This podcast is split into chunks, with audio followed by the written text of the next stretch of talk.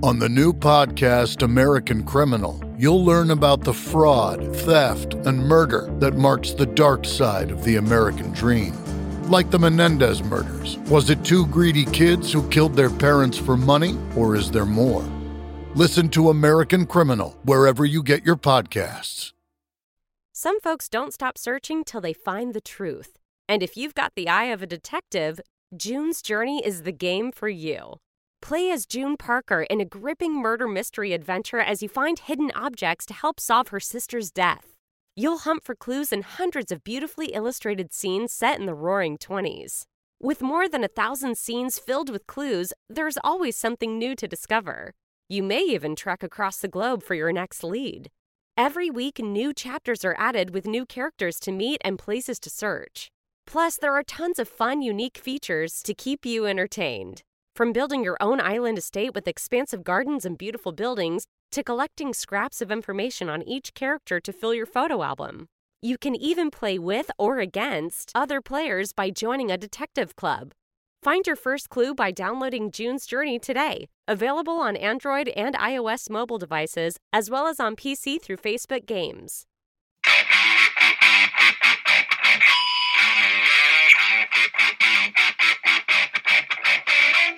Happy New Year out there, rock and rollers. It's time to begin the year and the day with a friendly voice, a companion unobtrusive. And those who are familiar with the Holy Triumvirate from Canada, Rush, know exactly what we're talking about. Anybody who knows the Wolf, MacB, and Action Jackson know that eventually they were going to have to do an episode or two, in this case, on Rush, our very favorite band, the band who I've been to see the most 12 times over the years, and a unique and special band full of talent and intelligence, something that rock and roll and all music, especially pop music these days, seems to be bereft of. And I know there are a lot of super hardcore Rush fans out there who know every detail, know everything we know and more. So we thought we would take an approach today to show you how we came to find Rush, how we personally have interacted with their music, how we've seen them live, how we've come to appreciate what they do, appreciate who they are as human beings, and tell a little bit of a background. So for the hardcore fans, hopefully you get to learn a little bit more or understand where we're coming from. And for those who maybe are a little less familiar with Rush, we're going to take you through some of the different eras and stages of the band. On this episode, we're going to talk about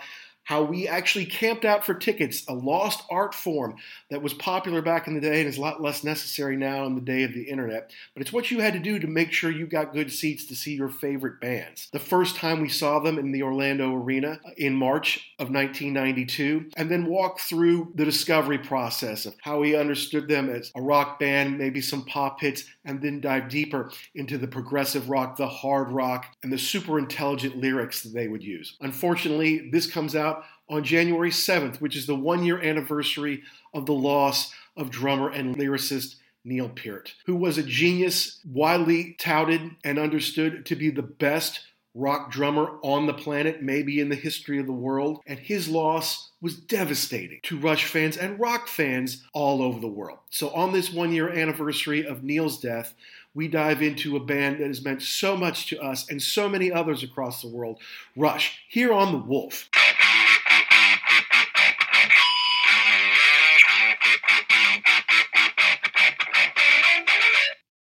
Hey, Pantheon listeners, Christian Swain here. You caught me just finishing up some editing on Getting Real with John and Beth. I want to share my first experience with Factor Meals for you. I think you'll find this interesting because I bet the same thing happens to you. I had just received my first shipment from Factor Meals the other day, and I was excited to try one of the prepared restaurant quality meals for myself.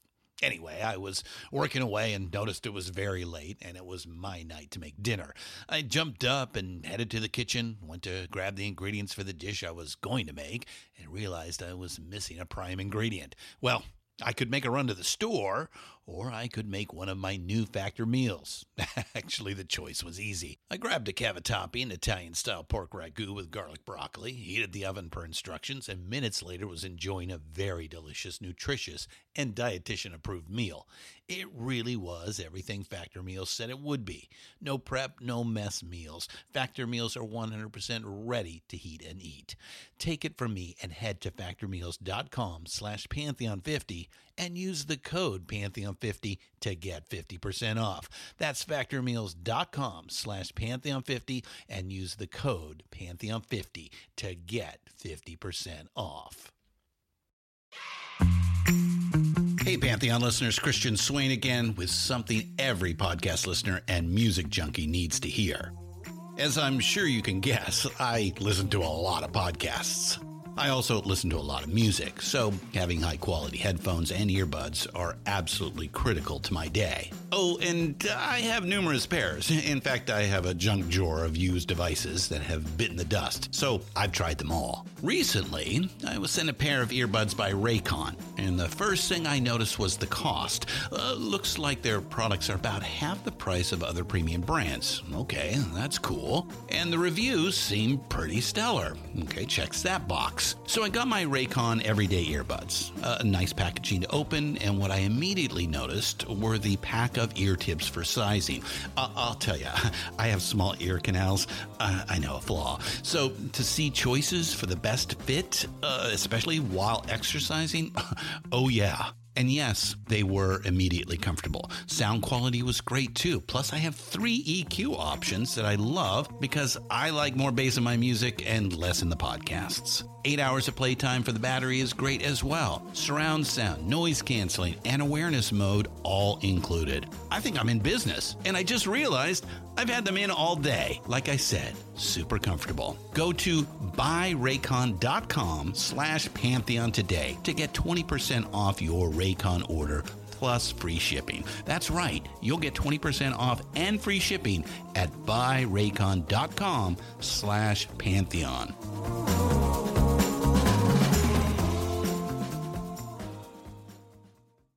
My first intro to Rush was pretty much the generic what was on the radio. So Tom Sawyer, a little bit of Spirit of the Radio, and then every once in a while you got something else like subdivisions, but the big two were Tom Sawyer and Spirit of the Radio. So I was, I would say at that point in time, I was a casual fan. I'm like, I didn't, yeah, you know, when it comes on, I'll listen to it, no problem. And then when we got together in college, you had more of the catalog I think you had the greatest hits. It, then it just kind of went. I don't want to say downhill because that's a negative connotation, but it snowballed into wait a minute, there's a lot of other stuff here. There's a wealth of stuff that you can get into, and it just to me it just keeps getting better. Like once you get off the the main tracks, mm-hmm. it just keeps getting better and better because they they expand out. There's longer songs the musicianship to me is what really draws me in and it's really cool. Yeah and you know usually um, at least these days i would not recommend to somebody you necessarily start with a greatest hits album. I, I generally rather say instead of giving them some like hot rocks i'd say listen i want you to listen to exile on main street let it bleed and you know, and, and, I'll give them like two or three. Like th- these are what you need to listen to if you want to listen to the Stones, or if you're not into them, here's how you should start. But with Rush, I would honestly just I would give them Chronicles, which was the two disc set that came out at the beginning of the 1990s. After Presto, right? Because uh, I right. do believe Show Don't Tell is on there, and uh, that, that's good because it that covers, even though it's a greatest hits record, that covers every album they put out has at least one track on it, except for moving pictures that has three. But it you're not going to miss anything. It's gonna it's gonna kind of give you a, a overview to everything. Yeah, it gives you basically two tracks to every album they did, really. Um, a couple of live ones that, and at least one of which couldn't get on CD, and you know, even into the new era with the Presto. But I, mine was kind of the same way, Jackson. I mean, I might have thrown Free Will in there, like it was Spirit of the Radio and Tom Sawyer, um, and then Free Will you would hear once in a while, and that's it. And, and like you, I was a casual fan, like, oh yeah, that's Rush. You know, they have a few songs. I'm a classic rock fan. I, I wasn't that into them. I had to grow up a little bit and hear a little bit more of them before it really started to turn on for me. And I mean, that Chronicles, I had moving pictures on cassette and I listened to it in my car a lot. And so that got me really into it. Presto came out and it was the new Rush album and Rush was back. And, and I got that at the time. So it's, you know, my however many CDs I have, 14, 1500, it's probably one of the first 50 if not one of the first like 30 or something like that. And then shortly thereafter, Chronicles came out, and yeah, 30 bucks for a double disc in 1990 or whenever that came out. Pretty big investment, but it was a no brainer. Uh, and then when you saw, oh, I do know a little bit of subdivisions, you know, I do know a little bit of, or I like what I hear from Force 10, whatever it might be. And then you start to see there's all these eras, and it really can open up this huge catalog for everybody and I think too, it's cool because, like you said, eras like the it's all Rush, quote unquote, but you get the beginnings where the songs were a little simpler, and then they get into more complex deals and more complex lyrical places they go. Remember when uh, when the the kind of like our Rush album came out, Roll the Bones, mm-hmm. that was new. They were talking about how the lyrics came together, and Neil was saying something about how oh, I was watching this program on Nova or something, and they were talking about the the ancient streams of water in Mars, and you know I kind of started thinking, I'm like that's deep, man. Like that's that's a whole nother level of thinking. This is not girls, girls, girls, Motley Crew, where it's just hitting you in the face. Like they're like I said, they're on a different level of musicianship and really thinking about the, putting the lyrics together. That shows you how different of a band they really are. And not uncommon for progressive rock bands, those rock bands who sing about space and time and more than just hot rods and chicks. Not that there's anything wrong with hot rods and chicks, if you know what I'm saying Nothing out there, boys. That, however. But yeah, you get into progressive rock bands, longer songs, different chord changes and time signatures. Uh, maybe even different instruments being playing, like a lot more keyboard, usually not just the 12 bar blues. Put in the guitar solo in the middle and then go to the reprise at the end. Really thoughtful lyrics about life and death uh, and relationships. Uh, but also about some otherworldly or mass humanity geopolitical topics, right? But putting it together in a song that you can listen to and maybe if you maybe if you don't really pay attention, like if you're more of a casual fan, you say, "Yeah, that was, that was a good song." You know, it had a good, had, you know, nice intro, a hook, a middle part, a solo, and kind of gloss over that, so they could put the two things together. Because I know there are some rock bands that you listen to where the message is deep, but the musicianship is like, "Oof, this is rough." Or on the flip side. the song was great, but they weren't really talking about anything. It was just yeah, yeah, yeah. Right. So you and I kind of were in the same spot in 1991 where we moved in together at school. We both knew moving pictures a little bit, knew a couple of the hits.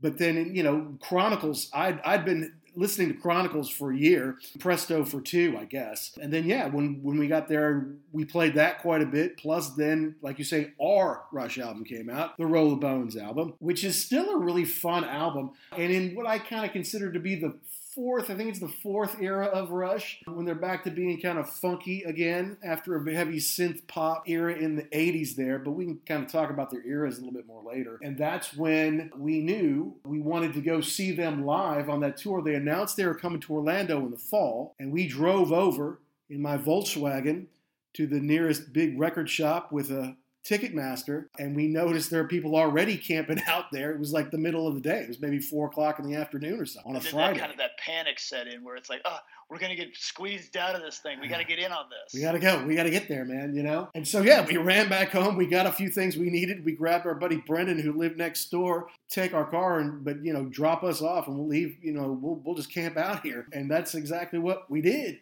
slept on the sidewalk, just chilled. We didn't go to the Target or anything, get like lawn chairs to sit on or anything. We didn't get like blankets or sleeping bags. We just went and sat on the sidewalk and then it kind of showed us too there were there were people like us who were woefully unprepared but then there were a couple of guys who were pros at that and mm-hmm. they had the whole setup with yeah the chairs and cooler and the whole nine yards and so that was i know for me that was cool because there there were some old stories about how you know seeing zeppelin or whatever in the 70s these guys were pros at doing this that's right and for those of you who don't know why we wouldn't just jump on the internet and get them that way uh, there was no internet really back then. Computers were basically just great big word processors uh, that you could also play some video games on. Basically, is what our Apple II GS was, Gary. And so you had to go uh, and get in line for tickets in the morning. And if it was somebody super popular like Rush, uh, there'd be three Ticketmaster outlets around town.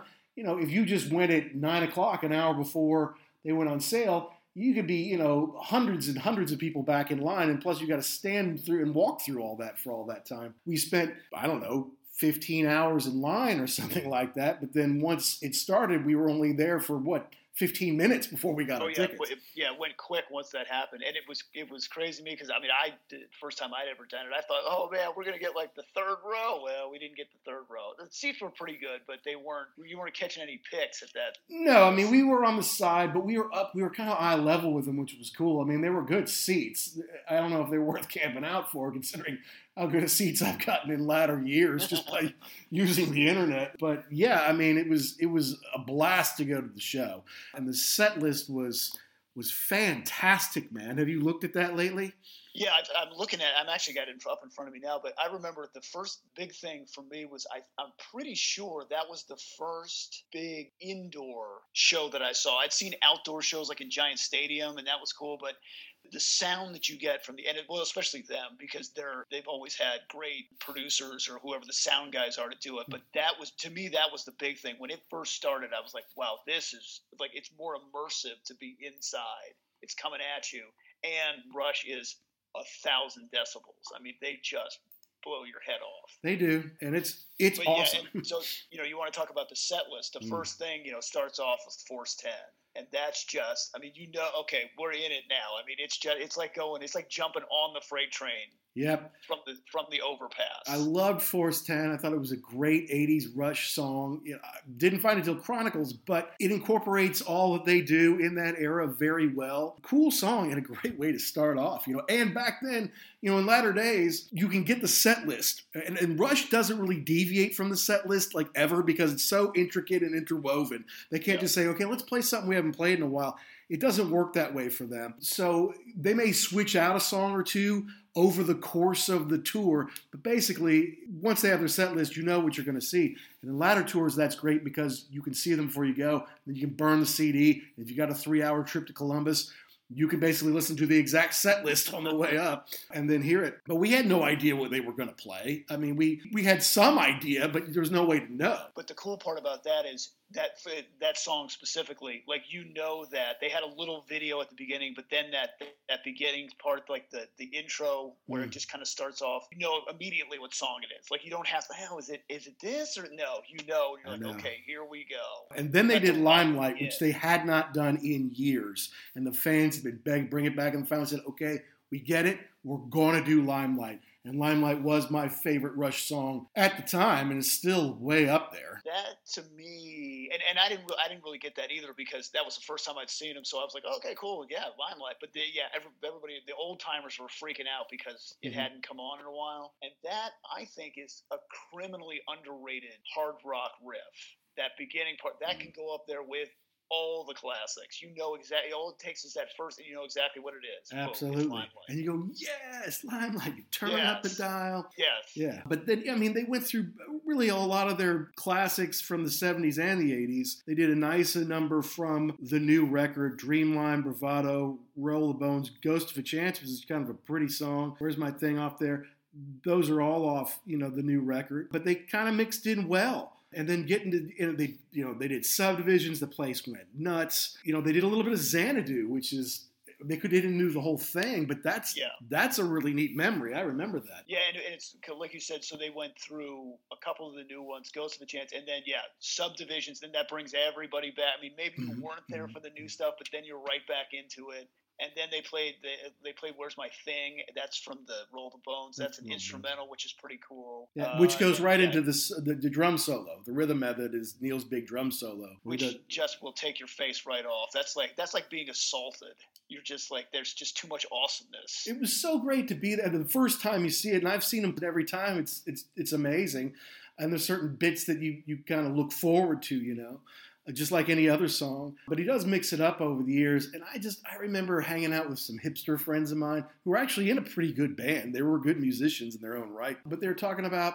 You know, I, you know, who are the greatest drummers? And don't don't tell me the whole Neil Peart thing. Like, you know, I, I don't want to succumb to this thought process that everybody says it has to be a Neil Peart. And I'm just like, well, you know, I may not want to, you know, subscribe to the idea that the sky's blue, but I look up there, pal, and the sky's blue, you know. Correct. So I, I don't That's know correct.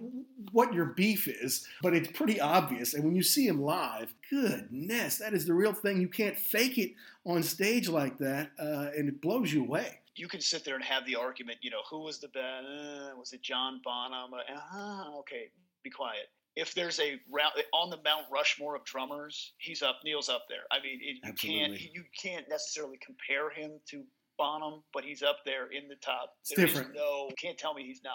There's no way. His his, te- his technical ability is extraordinary, and just the, the size of his kit. He has to kind of climb in there, and someone has to then kind of shut him in a little bit. You know, it's and it spins around. So he during the solo, and then he sits in a different place, and it spins you know 120 degrees or whatever, and then he, he does his thing there. It's it's unbelievable. And then the cool part is he's got analog drums, he's got digital stuff, mm-hmm. he's got that MIDI pad that he can make, you know, uh, church bell sounds. There's just yeah, cymbals, timpanis. he's got all sorts of keys, really, you know, um, yeah. like xylophone keys. Even I mean, it's it's unbelievable all the stuff he has. I think if you took most professional drummers and dropped them in that kit, they would just say, "I don't even know how to. I don't even know how. I can, I can play the main stuff, mm-hmm. but all the stuff on the side, I don't even know what to do with that. I can't." It's crazy, crazy. And and we were in the era of inflatables on stage back then. If you recall, remember the Stones had the girls, the honky tonk women on the uh, Steel Wheels tour. And Correct. I guess left over from the past tour, they had these rabbits come out of their hats for Superconductor, which was at the end, near the end of the set. And then right after Superconductor, they played Tom Sawyer. And they had the rabbits, they, they yanked on them. So it kind of looked like they were dancing to boom, boom to Tom Sawyer. And we're like, yeah, would you look at that? That's so cool. Kind of low tech as far as these days are concerned. But we well, we went nuts, man. It was fun. Yeah, that, that that was just it was yeah it was just an incredible show all the way uh, around and not really a whole lot i mean you mentioned the rabbits but not really a whole lot of other there wasn't any pyro there wasn't i mean they had lights but i mean just a great musical show. Like they didn't need to do all that stuff. They had some great lights. The stage opened up and did some cool stuff. They, they had obviously had cool lights above them and things like that. They had a little bit of video, but not quite like they had in latter day. And they had an opening act. I think it was Primus. Primus. And Primus is a different kind of band. Generally, bands want to get other bands that are like them, that their fans will kind of be like, okay, they're like us. And so Primus I get were they also a trio? Yes. Yeah, correct. and so they're a trio. They have a sick bass player. Bass player also sings. So mm-hmm. yeah, there were a lot of similarities on paper. Right, but yeah, in practice, uh, you know, and I'm I, I remember seeing Les Claypool go off on that bass. I'm like, okay, he's really good, but it's not that fun to listen to. You're not like tapping your foot to it, right? You're not uh, singing along. Well, and and I think that's the thing too about what I was talking about before, the musicianship and the songwriting. Like those guys could all play. There was no two ways about it. They were good musicians, but they, they weren't very cohesive. I didn't mm-hmm. think it was kind of like Claypool is the star of the show with the bass playing, the other two guys kind of just follow along, but the songs are mm-hmm. they're not catchy. They're just kind of a little strange and little sloggy. Strange. And yeah, that was one of those. You're looking at your watch, like, okay, how many more songs? Right. So they get 45 minutes, and we're in minute 12. All right.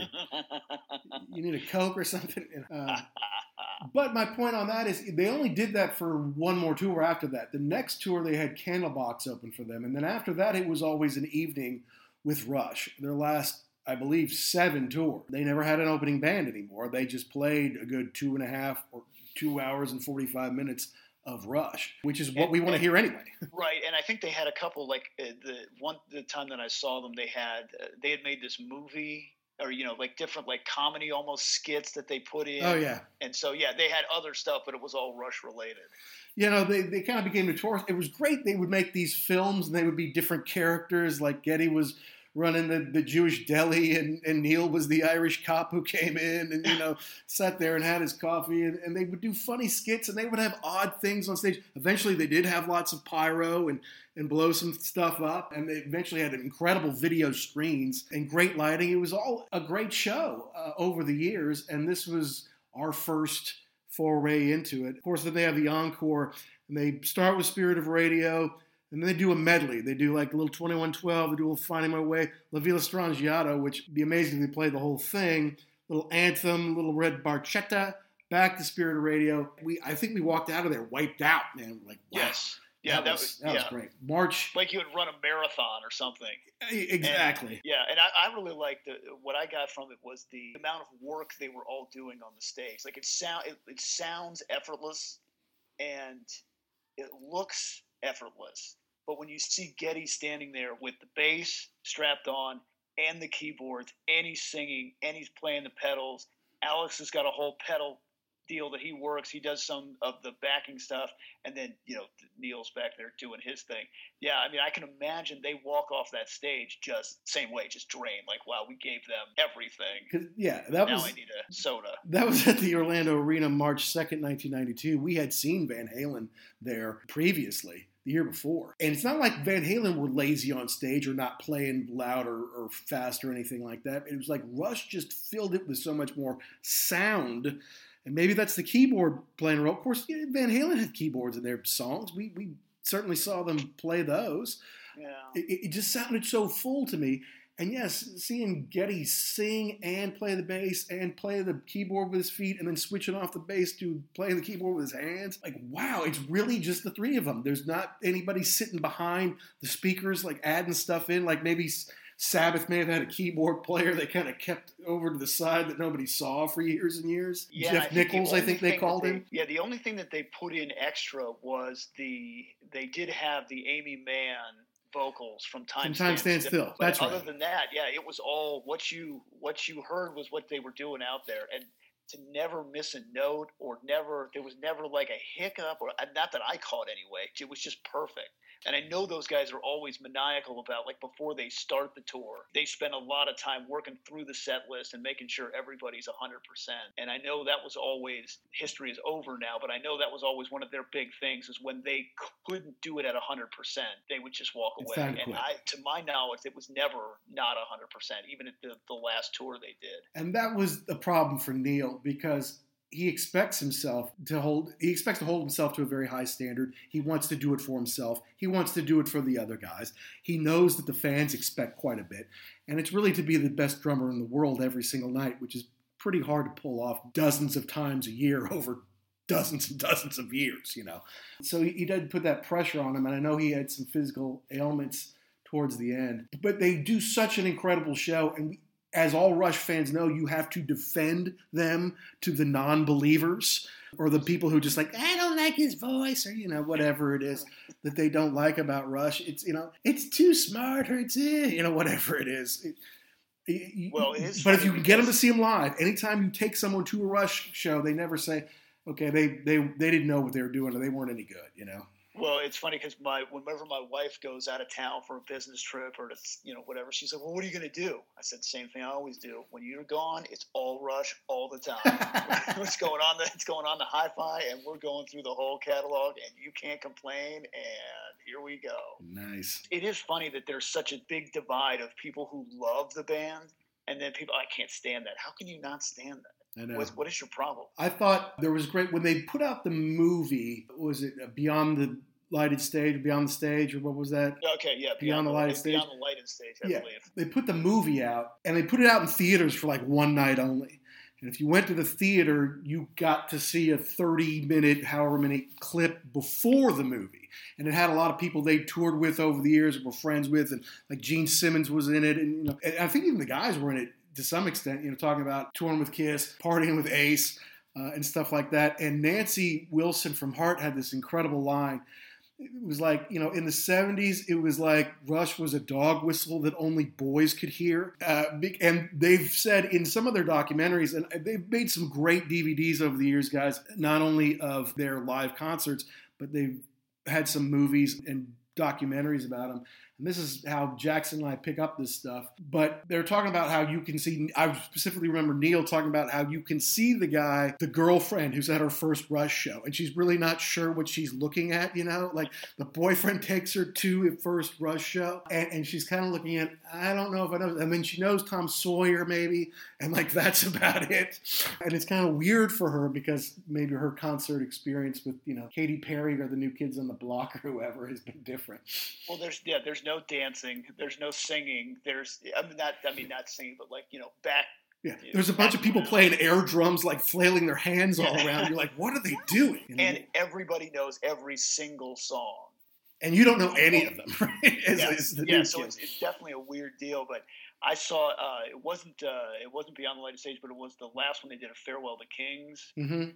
And there was a, they kind of did the same thing, but it was more like a it was more like a fan deal, and they had Chad Smith from the Red Hot Chili Peppers saying like it was like he would he would go to school, but not really. Like he'd just get to school, then he'd go hang out with his buddies in the car, and they just smoke weed and listen to music. And he was like the first time he heard Twenty One Twelve, it was just over with. He was like these guys are the best, and it's it's cool to see a guy like that who's a giant pro musician, but still be a 14 year old saying, "Oh man." That was the best to sit there and listen to that and just listen to the whole thing and just groove to it when he should have been in school. But it worked out for him. So Well, and then Neil had a huge drummer admiration society. Like you go to the Rush show in L.A. or whatever, you would see Chad Smith there backstage along with Taylor Hawkins and Dave Grohl, the Foo Fighters, and Stewart Copeland would be there. They would all be coming to pay homage to this man. Yeah. To some, it was his peer, like Stewart Copeland. You could argue that's his peer, and but to the other guys, like that's that's God Almighty right there. You know, Portnoy would be there, Mike Portnoy of Dream Theater, and about twelve other bands. The guy can, can gets around, man. Well, that was the thing too in in the Farewell to Kings. There was a the guy, one of the guys from Thin Lizzy. When they first started, they were they uh, opened for Thin Lizzy, and the guy I think it was the guitar player. I don't remember what his name is, but he was watching them set the drum kit up, and he remembered. He said, "I remember thinking to myself, who does this guy think he is? Like, come on, Scott not gonna Gorham. all this crap. I'm going to sit here and I'm going to watch." And see what he does, and he was like, by the third song, he'd hit every drum, and the guy was, no, this this dude is, I don't know who he is, I don't know where they came from, but these guys are the real deal.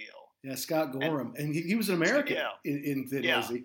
Is- And, and that was still that was the other thing. I didn't get either. Coming into it kind of later, those guys, the Rush guys, they just humped it.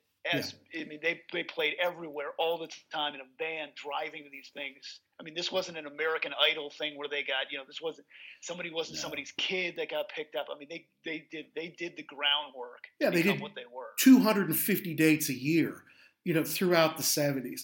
And they didn't break in America until it was a radio station in Cleveland. Like, was it Working Man? I think it was. That kind of fit with the hard work yeah. ethic. Uh, they were, and they were they opened with every- they played with Ted Nugent, they played with Kiss, they played with Uriah Heep, they played with all those 70 on a tour everywhere. Thin Lizzy doesn't surprise me. They toured over here in Europe, they toured England. You know, they they just went out and worked it and they were kind of like Kiss in that there was something happening live, right? Kiss didn't sell those Yeah. first three albums. Kiss, Dressed to Kill, and Hotter Than Hell, uh, not in that order, didn't sell well. But Until th- came out. Yeah, yeah, exactly. Because they wanted to capture what was happening live. Because there was a they had a great show as a touring act. They were doing great. They just couldn't sell a record. And Rush was kind of in the same boat. And after Caress of Steel came out, which was their third album, and actually the only one I don't own. I mean, I have a couple songs off it. You know, Bastille Day is good. I have a couple songs off it because they're on Chronicle, but I never bought it. After that, the record company's like, you've got to do something. You know, you, you've got to come up with some hits because we've had three records here. Yeah, you're touring fine. Um, but it, we're not in the touring business. We're in the selling records business, and you ain't doing it. And I was looking at their singles that they chose, Gary. And this is part of the problem with Rush, I think. And part of the problem with a lot of bands who never quite make it is they choose the wrong songs or just those songs just don't don't catch on. Finding My Way was kind of their first one off of Rush and In the Mood, which is a pretty good song and it did chart, made it, but you know nothing no no Working Man uh, or anything ever was a single. Fly By Night was a single on Fly By Night, but that's it. Return of the Prince, backed by I think I'm going bald on Caress of Steel, and Lakeside Park, backed by Bastille Day, which is actually probably the song that should have been and, and was played more. Something I learned from this list that I'm looking at, Gary, they had their first single was a non-album single, not Fade Away. Did you know that? No, I had no Like, idea. uh, I've never heard it. Yeah, not Fade Away, and back with You Can't Fight It. In Canada, it made it all the way up to 88. No, no love uh, on the American charts. But I had no idea. Never heard that before. But yeah, they they weren't getting the right songs on the radio, and so they said you've got to do something. And instead of going in and say, all right, let's work with some different writers, or let's let's try to pop all this up, they went the other way. They said we're going to make 2112. We're going to make the whole A A side, old side one of the record, this concept, this overture with this story, man against the system, old school kind of Ayn Rand sort of stuff. Yeah, it was definitely yeah, that was definitely a a gamble. But see, they went out their own way. They could have said, okay, let's try it their way. We want to keep doing this. Let's play the, the songs. Let's let's use some other writers, whatever. They said, no, this is what we want to do. If, if it doesn't work, we'll say we went out our own way. Um, and it really did turn out to be the best for everybody. And that's a, that's a cool one too. I, I don't I wouldn't recommend starting with 2112 because it's it's pretty there's a lot going on there, but once you where you really see what they can do when they're left to their own devices like you said this is what they want to do this is the music they want to make and yeah i would have i would have hated that if they'd just turned into like a pop band Ugh. i mean they could have done it easily no problem but ugh. You can argue that they kind of did in the 80s. Eh, We can get into that. But I mean, yeah, 2112 was a huge hit, huge FM gold, well, triple platinum in the US, but huge record for them.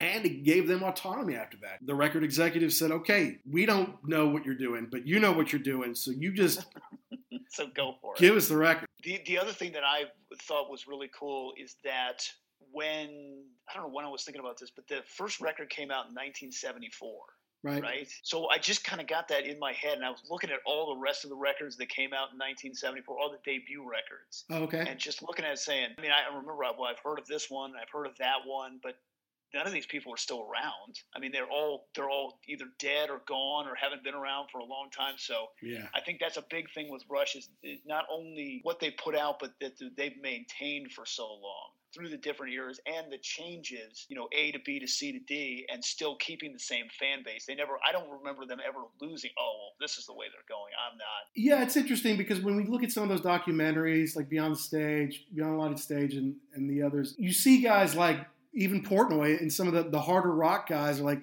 in the 80s, they got into techno stuff, and I didn't like it then, and I still really don't like it. I've never, they've never gone back to it because they like that crazy, proggy, 23 minute insane stuff. And one Rush says one of the great things about our fans is they're just as interested as we are to see. Hey, Rush fans, as we get into the different eras of Rush, we want to know what was your favorite era?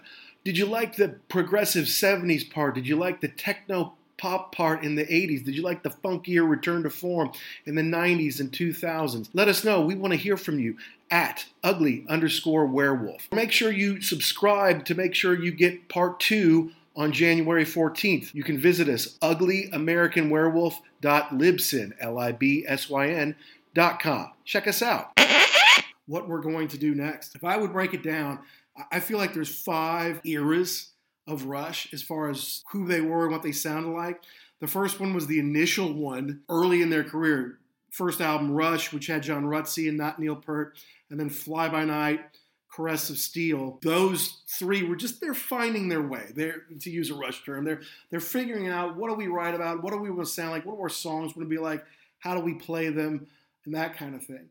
And then the second era, now we're in kind of the deep prog, progressive, heavy duty, super long songs, concept records, 2112, Farewell to Kings, Hemispheres. And that's what certainly took them to another level, and all those are platinum and multi platinum records. Still not finding a lot of commercial success, but establishing who they are in the rock world. And they're kind of something different at that point. It really is uh, establishing themselves as as heavy duty songwriters too. Farewell, uh, twenty one twelve. Obviously, you know, like you said, when you the start of that, and then you've got Farewell to Kings. Kind of, you know, when you listen to that, it, that kind of gets into more of the heavy duty uh, themes also. Mm-hmm. You know, like if you listen to Closer to the Heart, it's yeah, okay. It's a there's some you know words of wisdom there that they're trying to pass on to people, and just yeah, just the concepts that they get into are pretty heavy duty. And Xanadu, it's you know it's 11 minutes long, you know. Um, Yeah. But then, yeah, closer to the heart, kind of a hit song, kind of a pretty song. Madrigal, same way, it's a pretty song. Cinderella Man's a, a hit type song, and then they've got you know the next Cygnus X One Book One, you know, another 10 minute voyage, and obviously that's not going to get played on. And then Hemispheres, I think they kind of said, okay, at this point we've done. Now we've done three in a row. I mean, the whole first side of Hemispheres is book two, and then you've got circumstances in the trees, but then La Villa Strangiato, which for most Rush fans is what really separates the men from the boys. Because when you're when you first want to learn how to play Rush, and then you can eventually play YYZ. Yeah, that's cool. La Villa Strangiato is like 10 minutes long, nine or 10 minutes long. It's got all these different changes and tempo and it just nuts, man. And if you can actually play that, you are a real musician. Yeah, that is funny. With you were talking about the men from the boys. They, there are different layers to this too. Like you, you know, there's the there's the kind of the the hits guy, then there's the more into it, and then you got the people that they know every single they know every single album, every single track, what listing it's in, and that to me that's the cool thing too is you've got real heart. There's if you're in, you're kind of all the way in, mm-hmm. and then like you said, after that, then they move into more of the uh, not not singles band, but more of like the the kind of the straight ahead rock with once you get into moving pictures. That was kind of that would you would you would agree that was like the first album in the in the next wave. I, well, I would put Permanent Waves with that actually. Okay. It, it's to me that's a transition record, and they just put out the 40th anniversary edition last year, which of course I dutifully bought the first day it came out. You're getting stuff like Spirit of the Radio, and you're getting Oh They Got Free Will. You still have some longer stuff. Natural Science is a long song. Jacob's Ladder is a long song. Mm-hmm only six songs on the record, but you're definitely getting more poppy. So this is stage three to me, where they're kind of, uh, it's almost like it's the, you can call it the big time for them, but it's prog pop to me. And, and so the permanent waves of the transition, obviously moving pictures is the great big one. Everybody knows that. Everybody knows Tom Sawyer, and I've seen them play the whole thing through uh, in concert. But and I think I'd seen all the songs at one time or another before they did the whole thing, except for The Camera Eye, which is in itself 10, 11 minute, 12 minute song, something like that. So yeah, so they never they never kind of lost that. You know, we're gonna not we're gonna we're gonna have hook everybody up here. If you like the long stuff, you're still gonna get that. But no, Tom Sawyer, obviously big hit for them. Red yeah. Barchetta, you know that's been mixed in over the years many times. YYZ's the big instrumental instrumental that they've been doing for years. They used to do that and then let Neil do his solo. Limelight, like we were talking about earlier, just an amazing song, underrated. The Camera Eyes, the big long one. Then Witch Hunt, which is a killer song, very moody. Uh, they played that for years. Then Vital Signs wraps it up. Huge, huge album. But then I put Signals in there as well in this kind of piece of it because Subdivisions is is huge, and anytime they played it, got a huge reaction from the crowd yeah, that, that's another one too. That he hits that first chord on the keyboard, and you know what it is. Okay, he again. Here we go. I'm I'm, I'm locked in.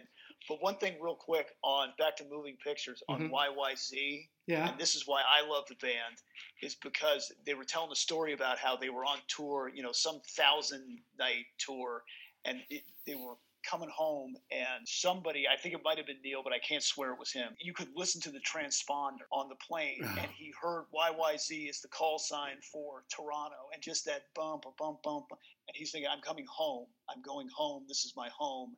And just thinking about that, taking Morse code and writing a song out of that in your head. To me, that's just another level. That's amazing. Okay. It's unbelievable. And, and, it just shows how if you're going to do this, your brain is always churning. You're always, you know, you, you always got something working. And to think like that is, re- it, it's just cool. It is cool. That. But I mean, I think again, they kind of missed the boat with i mean they obviously they put out promotional singles they did subdivisions you know but they also did countdown back with new world man you know it didn't it didn't make sense they never did the analog kid which is a great song off there and they've played that live since i've seen them in the in the 90s or, or later than that so sometimes they they still were missing you know the best songs they released vital signs as a single Limelight, yes. Tom Sawyer, yes. But Vital Signs, eh, that's that's an interesting call to put out as a single. I don't know. So we're at that stage, and then yeah, then the '80s becomes kind of the techno-ish stage and i know that they lost some fans in there. And and some of those grace under pressure is i think it's a great album and it holds to me one of their very very best songs one of their best tracks and I think they must have had some reverence for it between the wheels. It's how it closes the, the record. Okay. Because they started to play it throughout the 2000s. Like we, we just discovered this, and I wasn't familiar with it. And seeing it live, seeing all of them just, you, you love to see three, four, five, however many guys up there, just all playing their off, right? All, all playing their their just doing going at it as fast as hard as they can.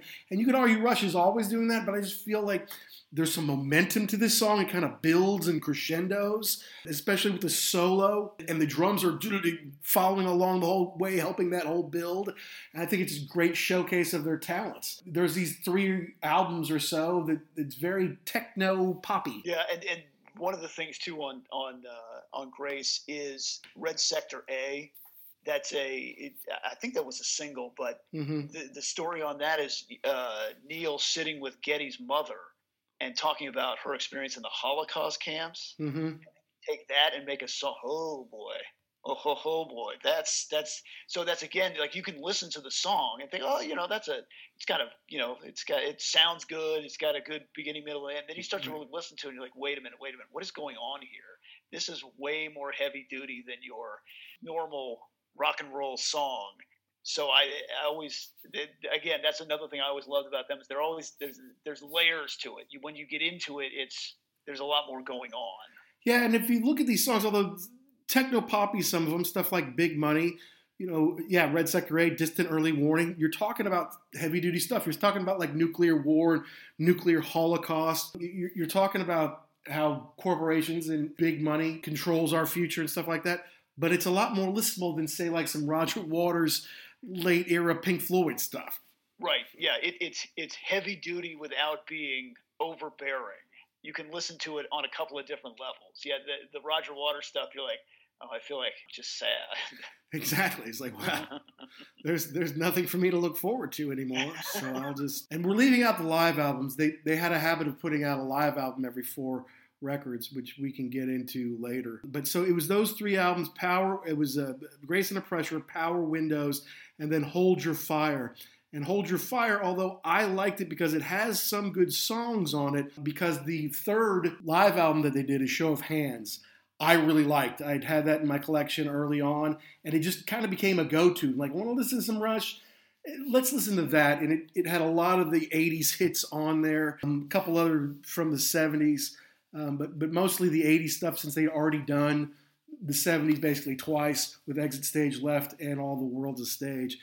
Uh, and there's some Hold Your Fire songs are like Marathon and Mission, which I think are, are good. These era Rush. Um, so then we get to like the Presto, Roll the Bones counterparts, Test for Echo, which to me is is they're limiting the keyboards a bit, or they're using it in a more sensible way. You know, Kevin Caveman Shirley came in and and forced Alex to stop using reverb and to take away some of the keyboards. Let's let's get them back to a real powerful trio again. And yeah, yeah, more straight ahead rock. Yeah. Than, than the proggy stuff. But but but there's some funky stuff on there. You know, definitely on on Presto and Roll the Bones. Counterparts is a little different to me, and I, I do think part of the reason they call it Counterparts is because they recorded their stuff separately, almost like they're a premonition of COVID, like we might have to not be in the same room, and they kind of send it to each other to mix it together. Yeah. So there are a couple of good songs on there, but that's um, not super memorable to me. That one.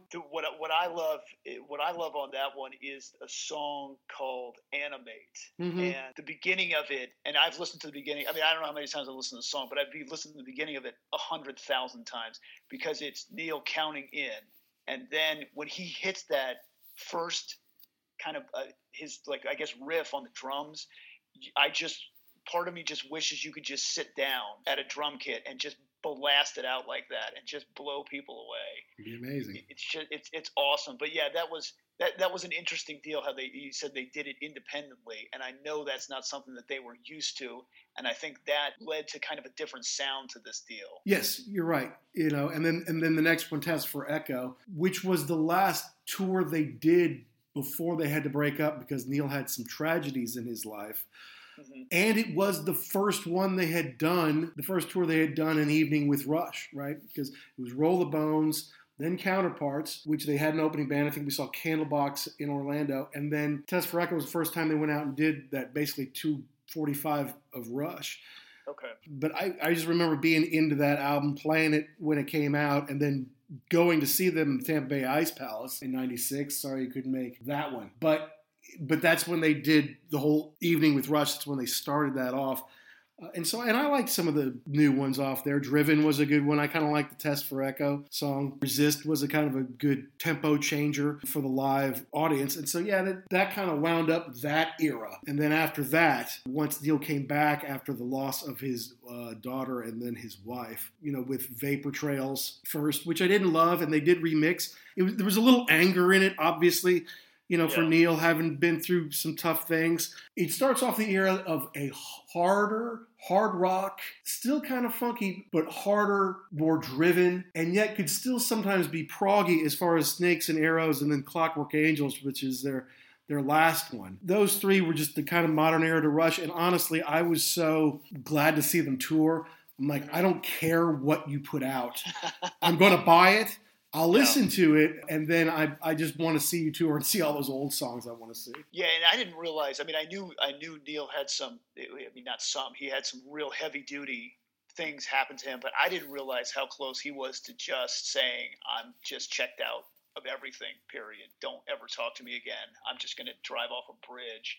I can't even imagine what that's like, and and for him to kind of come back to life and and rediscover touring and playing with the band. That's it's just incredible. Just so you know what we're talking about, folks. After they finished the Test for Echo tour, his daughter died in a in a car accident. I think she was only like 18 years old or something like that. And then his wife, and not a rock star who'd been married five times or anything. This was his wife.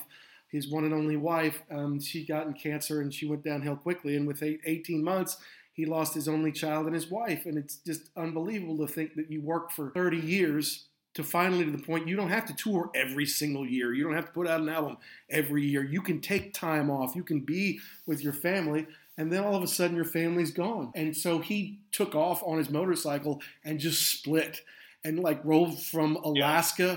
all the way down to like South America on his motorcycle, man. He, he just took off. He, but he would check in once in a while so people knew he was okay. And I guess there was a network of people checking in on him. But for the most part, the, the band was done. They weren't coming back. And Geddy and Alex, I think Geddy put out a solo album, but there wasn't a whole lot going on.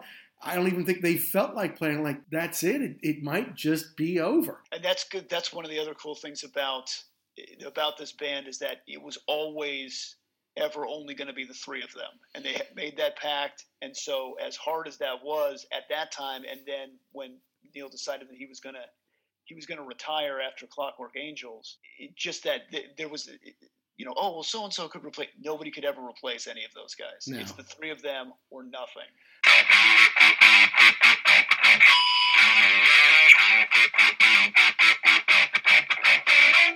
Well, that's it for part one of our podcast on Rush, our favorite heavy metal, hard rock, progressive, pop, techno, whatever you want to call them band. The most intelligent and best musicians you're going to find in a trio anywhere in the world. Next time, we're going to dive a little deeper into how we found out about the passing of Neil Peart and how it affected us.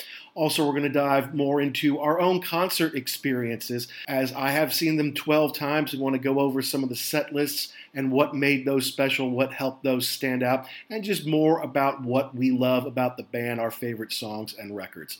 So until next time, please check us out on Twitter at ugly underscore werewolf or download and subscribe uglyamericanwerewolf.libsyn, L-I-B-S-Y-N dot com. Until next time, rockers, be cool and stay safe.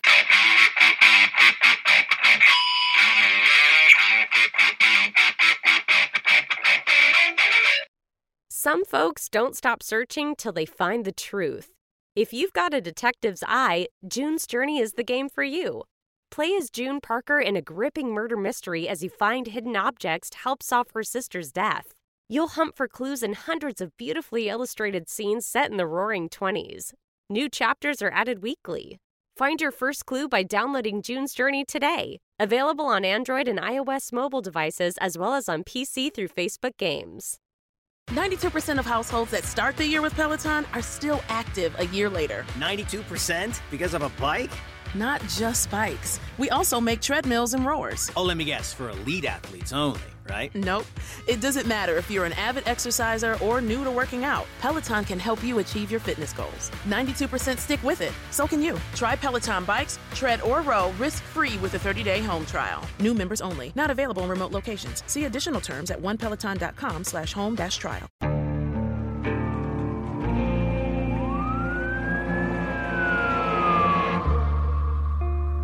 What would you do to achieve the American dream? The big house, the happy family, the money. 911, what's your emergency? Would you put in the hours? Would you take a big swing? What's the problem? What's the problem? Would you lie? Would you cheat? Would they shop? Would they shot? Would you kill? Yes. My mom is dead. My mom is right there. From Airship, the studio behind American Scandal, comes a new true crime history podcast. I'm Jeremy Schwartz, and I'll be taking you inside the minds of some of our most notorious felons and outlaws, exploring the dark side of the American dream. In my new show, American Criminal, you'll meet the picture perfect brothers who killed their parents, the thief who stole babies, the crypto king who siphoned off billions, and plenty more. From assassins and gangsters to killers and con artists. Whatever the case, whoever the criminal, you don't know the full story. Until now. Don't miss the debut season of American Criminal, The Menendez Brothers, beginning February 29th. Listen wherever you get your podcasts, or to get early ad free access to the entire season first, plus hundreds of other ad free history podcast episodes, subscribe at IntoHistory.com.